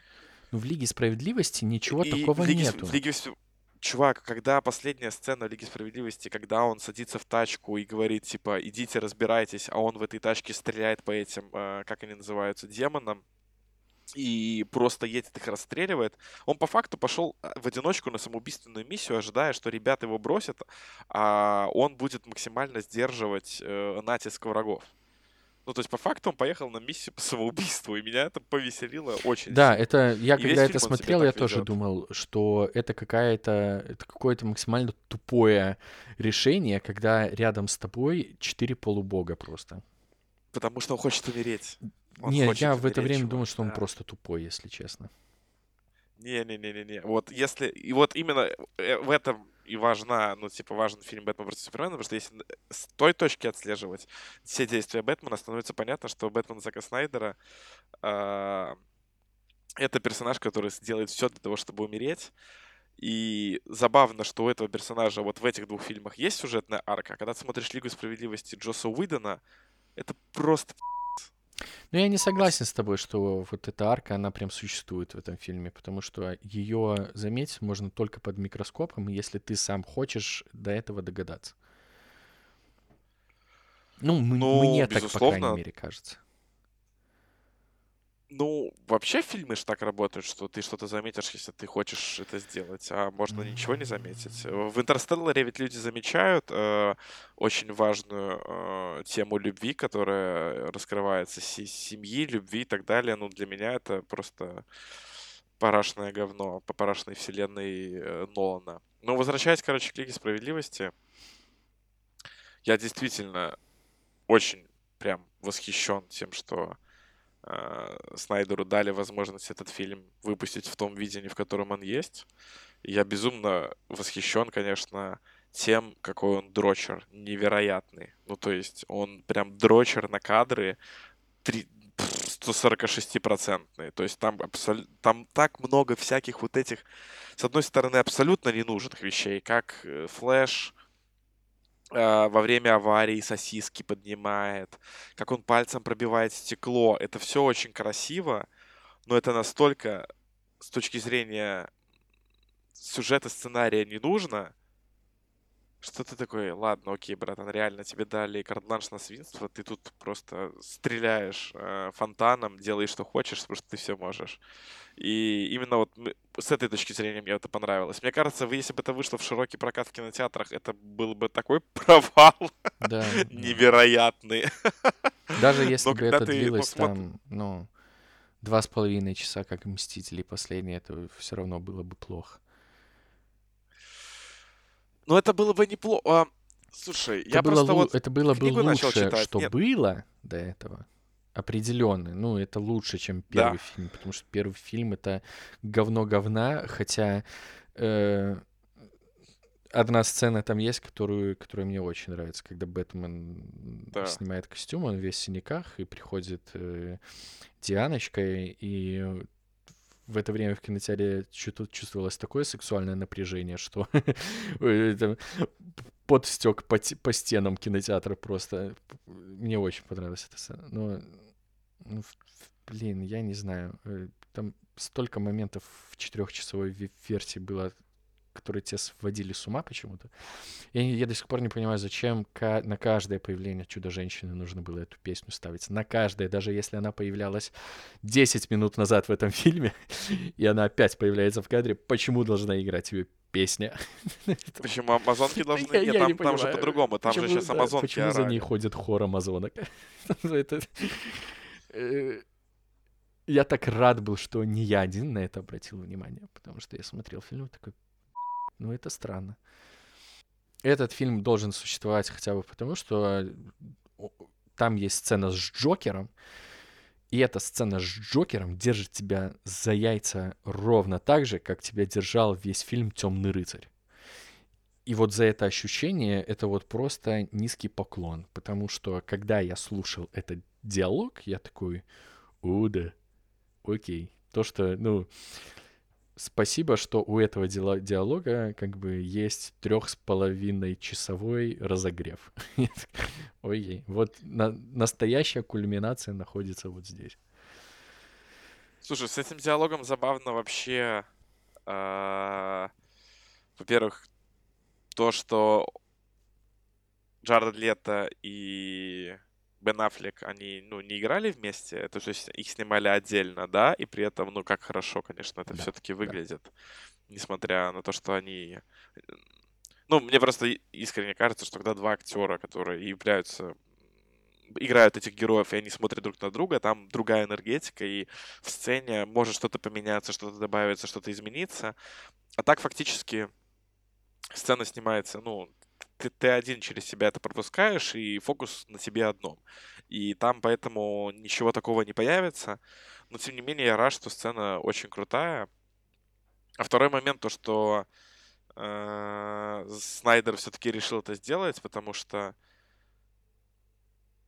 я все-таки считаю, что Джокер лето, он не так плох, как все об этом Э, говорят. То Безусловно. есть Ну, интернет просто фильм говняный с ним был. Герой-то нормальный. Да там даже... Не, не, там, там, там, там не сам фильм, там самого Джокера во многом хейтят за то, насколько он... У него дурацкий смех, он какой-то не такой, он слишком гейнгста, всякое такое. Но вот это все дрочерство на оригинал, оно до добра не доводит. Ну, слишком, слишком получается все пресное. Поэтому я рад, что вот Снайдер дал возможность э, э, этому именно воплощению Джокера еще раз появиться на экранах. И, ну, согласись, охуенно. Не, это было потрясающе. топчик. Чувак, когда я увидел момент, что от одного, одной фразы Бэтмена Джокеру одновременно стало э, грустно, испуганный он. Вот это вот, ну, ты, ты помнишь его это выражение лица? Когда он говорит, что я тебя убью. Ну, когда, типа, Э, да, Бэтмен что, говорит Джокеру, что что я Харли Квинн перед смертью попросила, типа, это, и потом переводят это все на лицо Джокера, и ты видишь вот эту вот глубокую озадаченность со скорбью, горем, удивлением, злостью, во- вот этим вот всем, и ты прям видишь каждую эмоцию на этом лице. Ты такой, ну, да, потому что, типа, до этого в любом фильме про Бэтмена такого Джокера, ну, ты не видел никогда. И на это у- Зака Снайдера ушло всего две минуты. Всего Да, две сильно. минуты, Во- и это один из лучших моментов Джокеров из всех вообще фильмов. Соглашусь. Вообще, на самом деле, этот фильм, он действительно создан для очень большого экрана, потому что, ну, опять же, как я уже говорил, что Снайдер дрочер, и все кадры выдрочены, и картинка выдрочена, и на самом деле, ну, за счет того, что он супер клипово... Чувак, который мыслит клипами, мыслит какими-то отдельными картинками, кадрами, там я даже смотрел какое-то видео, где актеры давали комментарий, что Снайдер — это тот режиссер, к которому ты приходишь, и у него для каждой сцены а, а, есть э, Раскадровка. Раскадровка, да. То есть он, он все рисует руками, как это должно выглядеть, и вот он вот именно мыслит какими-то вот этими картинками. И, наверное, вот единственная причина, по которой это можно было бы посмотреть на большом экране, это чтобы вот конкретно насладиться визуалом на, на максималках, потому что, ну, честно говоря, и с экрана телевизора моего, и с экрана ноутбука или компьютера это будет смотреться не так круто, как если бы это включить на каком-нибудь, я не знаю, там 80-дюймовом здоровенном телеке на всю стену просто, и ты такой! Еще чтобы саундбар был, который бы максимально передавал пение амазонок. А, Я, кстати, не исключаю, что ему дадут доделать э, вот эту его киновселенную с вот этим вот Не-не-не-не-не. нападением Дарксайда. Ну, понятно, что не фильмом, ты просто не дал мне договорить. Э, Я не исключаю, что на HBO Max выйдет э, мультипликационное продолжение, там, может быть, в каком-то, там, в несколько серий, короче. Слушай, я вообще не... Ему дали 70 мультов, чтобы закончить фильм, э, просто для того, чтобы на HBO Max лежал такой фильм. Не исключаю, что для мульта ему могут, э, ну, если даже не столько же, ну, пускай в два раза меньше дать. Типа, почему нет? Особенно, слушай, когда две вещи. ну, поня- ну, я понимаю, что Лига Справедливости даже так не собрала столько, сколько от нее ожидали. Насколько я помню, там цифры, ну, прям очень удручающие, даже для э, онлайн-проката. Нет, слушай, она нормально, там порядка 800 миллионов собрала. Что такое? Э, Но все равно, ну, то есть все же метили на то, что эта цифра будет сродни Марвел, а там не сродни Марвел. Слушай, 800 Но миллионов, про то, насколько я помню, это даже не окупаемость, это в, в- в убыток, потому что там половина уходит сетям, остается 400, бюджет 250 мультов, по-моему, Ну и маркетинг. 657, окей, 657. Вот, 657, да, а это как бы 657. уже вообще. Ну, типа, ну, слушай, я помню, там комментарий был, что она не убыточна, но она не сверхприбыльна, а ожидания были другие. Но тема того, чтобы закончить вот эту вот его историю, я думаю, нет по двум причинам. Первое, все-таки он сейчас дружит с Netflix, и он сейчас выпускает... э, он возвращается к истокам и выпускает зомби-муви «Армия мертвецов», где будет строить свою вселенную. У него, он давал интервью сейчас недавно, э, планируется приквел-мультик, приквел-фильм, который расскажет историю зарождения этой вселенной. То есть он сейчас будет вот этим заниматься для Netflix. А во-вторых, он ведь, ну, он рассказал, чем это закончится, и, ну, давай так, делать это не делать это не кином, которое вот он делает в своем стиле, это не имеет никакого смысла. Ну, то есть, честно, я не хочу... Снайдер слабый сценарист, и у него слабые истории достаточно. Ну, то есть, если вот декомпозировать историю, они не всраты, они неплохие, но они не сильные. И смотреть Снайдера ради истории, это то, чего я делать не буду. Снайдер, вс- Стас, ну, ты объективно не, не о смотреть том ради сейчас картинки. говоришь. Ну, я, я прекрасно понимаю. Я, я же не вангую, что он, ну, что это Да-да-да. будет качественное что-то. Я, я, я скажу так, я не исключаю такого момента, что могут анонсировать э, мультипликационную какую-то там за... Что могут выделить какие-то бабки, чтобы на HBO Max лежало а- анимационное продолжение вот этой вот вселенной с нападением Дарксайда. Братан, Все, Третий Чисто. пункт заключается в том, что у DC очень сильная анимационная сетка по всем супергероям. То есть DC на самом, на самом деле, вот DC чем славится, это тем, что их мультики про Бэтмена, про Лигу Справедливости и так далее, они прям крутецкие. А, Я не смотрел ни один, я чисто читал обзоры и комментарии, и как там вообще построена сюжетка. Ну и вот фанаты DC, они прям на нее неистово молятся. Хотя я показывал рукой не совсем это, не совсем то движение, но ты понял, о чем я. То есть э, у них и так сильно анимационная э, история, Тут же, поэтому не, тут же в количестве дело, понимаешь? В, в общем, ну, я, тут я- на самом деле мы какой-то хуй занимаемся, спорим о том, могут ли выпустить или не могут. В общем, мой, мой посыл в том, что, типа, я вангую, ну, а дальше уже, типа... ты плохая Ванга. Не, ну, не знаю. Ванга не основанная на данных. Э, не знаю, частенько попадаю, на самом деле. Ну, короче, Лишка — это прям супер, я очень рад. И это очень крутой эксперимент, ну, в том плане, что, а, ну, ты в реал-тайме можешь посмотреть э, два фильма. Ну, вот я вот в один день, ну, ну, я Лигу Справедливости смотрел, разбив ее на два дня, но я вот когда досмотрел четырехчасовую, я там через пару часов врубил сразу же э, версию Уидона. И это очень крутой experience, что ты можешь посмотреть одни и те же кадры, одно, ну, типа, одно и то же, но смонтированное, срежиссированное разными людьми, и насколько это по-другому получается. Там самый момент, с которого я просто сидел, ну, опять же, я не как многие смотрел версию Уидона, а потом Снайдера, я смотрел наоборот. И там есть вот этот момент, когда Аквамен спасает чувака на лодке, приносит его в какое-то прибережное кафе, а, бросает на стол, выпивает вискаря. Насколько круто это снято у Снайдера, и насколько вообще, какого черта это снято у Выдана.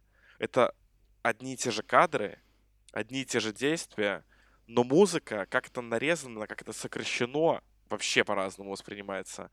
И у Снайдера ты чувствуешь, насколько Аквамен в этой сцене, типа, вау, крутой дядька. А у Уидона ну, вообще, ну, типа, чё? Зачем? Зачем это было? То есть, чтобы что? Ну и концовка, бля, в Лиге Справедливости с 17 года, это вот эти вот парадемоны, которые просто съедают этого бедного Степана Вульфа, я смотрел такой... А, да, там и такое есть, реально. Да, Да, это так плохо. А тут прям красиво, эпично, отруб- отрубленная голова, прям крутяк. Короче, супер. ну, у меня не такой восторг от фильма. Ну, он определенно лучше, Ну, чем бы- было, но это все, ну, для меня это что-то вроде Капитана Марвела у Марвел. То есть я это смотрел вот так, вот только э, с таким лицом я это смотрел 4 часа вместо там двух. Ну и ладно, и две минуты восторга на той самой сцене, о которой мы говорили. Эм, ну, я это посмотрел, да. Так что, что уж тут говорить. Но, блядь, 4 часа это очень долго. Вот. Но, учитывая, что из 4 часов полчасов, полчаса это slow-mo. О, да. Ненавижу slow-mo. Да, да. Ну, ну понятно, почему деле- оно здесь, потому что там реально, там что ни кадр, прям видно, как э, Зак Снайдер сидит в монтажной комнате и смакует каждый пиксель просто такой, типа, о да, а здесь будет развиваться голограмма красного плаща. О-о-о». Я вот- Я в- в- голосину как с одного из комментариев на ДТФ, на котором было написано, что э, при просмотре Лиги Справедливости Зака Снайдера хромакей стекал по экрану Да. телевизора. Я прям такой, типа, это, это очень хорошо. Ой, А, слушай, я книгу, короче, начал читать про... Называется она на английском «Наука сторителлинга». И вот сквозь призму этой книги очень интересно вообще разбирать сериалы и кино, которые ты смотришь. А, Она, мне кажется, я, я вот прочитал почти всю основную часть. Там у нее, ну, она делится на четыре главы, по-моему. На три или на четыре главы, а потом у тебя идет аппендикс, где аппендикс — это чувак тебе а, рас- рассказывает историю вымышленную на основе тех правил сторителлинга, которые он до этого тебе рассказывал. А книга, она очень, как сказать, посыл простой. Я, я даже рассказывал, по-моему, тебе. Я в одном из подкастов начинал ее читать, я вот наконец-то и продолжил. Там типа тезис простой, что э, мы все относимся к нашему мозгу как э, к какому-то рационально-логическому компьютеру машине, а на самом деле наш мозг это такой сторителлер, для которого важны истории, и истории вообще важны в контексте развития человечества, и то, что вот истории э, играют важную роль. И на протяжении всей книги приводятся какие-то изучения в области нейробиологии, психологии и, так далее, и так далее, в которых э, объясняются, как работают истории, какие есть крючки, приемы. Но если брать каких-то два основных тезиса э, сторителлинга, то хорошая история, она начинается с того, что происходит... э, тебе показывают некий мир или мир главного героя, а, и в этом мире происходит какое-то изменение, которое заставляет героя пересмотреть картину мира. И вся последующая история после произошедшего события а, на самом деле отвечает не на вопрос, что будет дальше, а вопрос, с которым мы задаемся, это как изменится герой. И если герой к концу повествования какой-либо истории никак не меняется, то чаще всего, ну, типа, а зачем вообще мы тратили на это время? Ну, при этом героя может быть что угодно. Может быть окружающий мир, или это может быть конкретная персона, человек. Э, Точно так же могут быть второстепенные герои, у которых тоже может быть что-то такое. Но важно, что должно произойти непосредственное изменение. И вот с точки зрения вот этого всего, ну и там других мелких нюансов, которые я сейчас не буду озвучивать, реально книга топ, ну и она у меня вся в заметках. То есть там, мне кажется, я на каждой странице оставлял кучу э, заметок. у меня А, появилось сильное желание забавно вот прочитать. смотреть истории. Там, ну, тоже есть вот этот понятный достаточно тезис а, про то, что если сцена ничего, ну, если сцена не двигает, э, если сцена, которая тебе показывается, она не двигает персонажа, никак их не меняет и не делает ни для чего, для того, чтобы двигался сюжет, ну, то есть э, не, не было развития, эта сцена не нужна. Вот, с этой точки зрения становится понятно, как много у Снайдера таких сцен и в чем херовость его сценарной работы. Но при этом, черт возьми, я так его люблю, потому что при этом он тебе дает смачные кадры, которые просто такой мини-оргазмы для глаз. Вот я вот так к этому Кстати, я бы отношусь. хотел, чтобы он снял э, Mortal Kombat. Потому что я что-то вспомнил первого Супермена, ну, которого он снял. Так. Ну, согласись, что весь первый Супермен — это просто два часа бессмысленного Ну, согласись, там просто было А, месиво, там с самолетами, в людей кидали поезда, взрывались, там Ну, падали небоскребы. да. Там реально они просто тупо месились. Приколи, как бы он снял все разрубания тела, если бы там 18 плюс, там вот это все дела. бля, там, ох, там бы слоумо было О, да. невероятное количество. Там просто все А фаталити, они были слоумо, бы so слоумо, slow. кстати, для Mortal Kombat это даже хорошо. А, но... гля- и-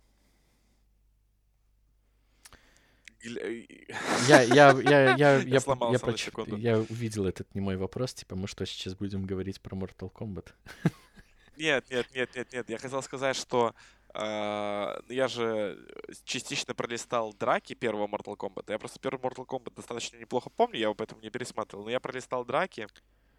И вот это вот тот фильм, который страдал от того, что там, э, несмотря на то, что они на тот момент были эффектными, там тоже, ну, то есть каждый удар сопровождается тем, что удар, а потом кто-то в замедленном действии отлетает.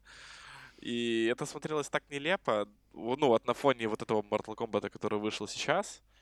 А, Я все-таки, наверное, предпочту те, те драки, которые были в новом Mortal Kombat. И я вот что хотел сказать, что вот эта вот книга, она объяснила мне, почему я так не люблю ситкомы. То есть я их не то, что не люблю, я их не могу смотреть. Я не могу смотреть, как я встретил вашу маму, я не могу смотреть теорию большого взрыва, я не могу смотреть друзей. Я, их, я это не могу смотреть. Мне больно физически. А, Она мне объяснила эту вещь, и она мне помогла полюбить искренне кино на 6,5. То есть вот мы ходили с тобой на Mortal Kombat, я, пос- мы с тобой ходили на Никто, мы ходили на Майора Грома. Типа, ну, Майор Гром чуть получше с точки зрения картинка, развития персонажей и так далее, чем эти фильмы будет. Но он тоже там, знаешь, не, не супер крутой. Тем не менее, я настолько выдохнул и настолько так стало просто это все смотреть, что, ну да, среднее хорошее кино. Супер, я кайфанул. А, Так вот, на тему ситкомов. Я понял, что меня структура ситкомов, она прям отгоняет тем, что в то время как, ну, объясню, я, мне вот, например, очень нравится Breaking Bad. Почему мне нравится Breaking Нет, Bad? Потому давай, что- давай, знаешь, на, на основе чего? Тебе нравится клиника, это тоже ситком. Может, давай на основе ее разберем. Слушай, я клинику давно не смотрел, и поэтому я не могу тебе сейчас объяснить. Мне нужно пересмотреть. То есть я посмотрел там три Ну серии ладно, недавно, хорошо. но мне нужно пересмотреть ее всю, чтобы объяснить. Я могу тебе объяснить, почему я старался смотреть ситкомы, и они мне не нравились. Потому что это я делал гораздо раньше, чем с- посмотрел последний раз клинику. А, вот есть Breaking Bad, например, или Мистер Робот, например. Это вот два сериала, которые, если оценивать их с точки зрения вот этой книги, это прям best вообще, что есть из в современном э, сериальном последних лет. И там важная история, что э, развитие персонажа, оно происходит непреме- ну, на протяжении всей, каждая серия как или иначе контрибьютит в, развитие истории главного героя или главных героев. И то есть тебя ты весь сериал смотришь ради этого развития. А ситкомы, там прикол в том, что у тебя структура такая, что каждая серия, она должна заканчивать... Ну, то есть у тебя серия должна начаться с какого-то... То есть там, где в Breaking Bad вот произошло это событие, что Уолтер Уайт узнал, что у него рак, и он решил поменять свою жизнь. Это вот это вот событие долж- да- дало толчок ко всему сериалу на протяжении 4, сколько там, 5 сезонов, 4 сезона, я уже даже Пять. забыл. 4 же. Пять. 5? 5. В то время как в ситкоме вот эта вот э, цепочка изменения, которая порождает какое-то действие, оно происходит каждую серию. У тебя каждая серия, получается, что-то происходит, вокруг этого главные герои что-то делают, а серия заканчивается, подводя какой-то итог, вот этого там морали и так далее, и так далее. Но это структура ситкомов. При этом, и, может быть, красной нитью это как-то влияет на какой-то сквозной сюжет. И вот это вот сквозной сюжет, мне вот за счет этого не интересно. Ну, то есть для меня, я, наверное, X-Files по такой же структуре, да, сквозного сюжета. Ну, то есть мне важно, чтобы была какая-то вот эта вот глобальная история, за которой я наблюдаю, интересно, как она будет развиваться. А вот эти микроистории с э, микроразвитием и микрофиналом, они такие, типа, «Мeh». Очень скучно. И поэтому у меня вот вообще какие-то современные классные ситкомы, они для меня, ну окей. Да, я понимаю Абсолютно тебя. неинтересно наблюдать. Понимаю, не осуждаю. Вполне нормальный, нормальная мысль. Но при этом мы посмотрели, кстати, это, наверное, можно назвать ситкомом. А, как я даже... Короче, сериал Голяк, Брасик. Голяк. А, ну нет, это не ситком. Ситком — это ситуативная комедия, она скорее там э, в каких-то... Ну, как мне кажется, классический ситком — это там несколько там стандартных там помещений, там, например, дом, работа или еще что-то. Ну, хотя если брать okay. голяк и рассматривать как местом действия вот этот маленький городок, где они находятся, ну, наверное, да, это Слушай, нет, его нельзя назвать ситкомом, потому что его нельзя назвать ситкомом, потому что там все-таки нет вот этого ну, то, что ты объяснил, элементов, да. Anyway, короче, вот Голяк при этом зашел это просто на, хороший комедийный на сериал. Супер, ура. Этим он, кстати, О. похож очень на клинику, на самом деле. Э, хотя клиника это прям ситком, потому что там все действие происходит в больнице или в домах главных героев, но там на это меньше обращаешь внимание, как мне кажется, потому что там все-таки не студийная съемка с вот этими вот плавающими камерами, которые там, как, например, в «Друзьях» или в «Как я встретил вашу маму», а там э, ручная съемка на одну камеру, что, конечно, дает определенный эффект. Ладно, э, ну что, или нет? Ты хочешь это скорее закончить? Я хочу пойти с тобой коленку Дорогие слушатели, роман вас меняет на кальян. Запомните этот момент. Не, нам а... много еще обсудить. Там еще. Ну, давай на следующую неделю перенесем. Слушай, не, погоди, подожди. Я хочу вот что. Я хочу вот с чем закончить. А, есть ли какие-то выводы, которые ты можешь сделать спустя год ведения подкаста? Ты доволен вообще? Я доволен. Слушай, я доволен. Это 31 выпуск, насколько я понимаю, если я правильно все помню. И... Слушай, э, ну, вроде как да. Ну, это 31 31 да. И, возможно, даже это меня радует больше всего, потому что в году 52 недели, и мы за эти 52 недели выпустили 31 выпуск, то есть у нас скорость выхода подкаста в среднем больше, чем, ну, примерно один раз в полтора недели, можно сказать. То есть, ну, даже пускай один раз в две недели. И я бы, возможно, даже не поверил, что мы сможем выдержать такой темп, если бы мне кто-то об этом сказал год назад. Э, да, у нас были большие паузы, но у нас были и периоды, когда мы уверенно там несколько недель подряд выпускали какие-то выпуски. Забавно. Э, сто процентов положительный опыт, конечно. Большой и низкий поклон всем 69 подписчикам на Яндексе. Э, всем там 60 Кто-то отписался подписчикам во ВКонтакте. К сожалению, понятия не имеем, не имеем, сколько на нас подписано в App Store. Ой, в App Store, говорю, в iTunes, в Spotify да. и остальных сервисах, но тоже низкий поклон, конечно. Особенно низкий поклон, что это вы слушаете в моменте подкаста, который происходит э, на тайм-коде 1 час 43 минута. Э, ну, да точно негативного опыта нет. А ты что скажешь? Вообще, вообще год быстро так прошел. Это, блин, не знаю, хорошо или плохо на самом деле.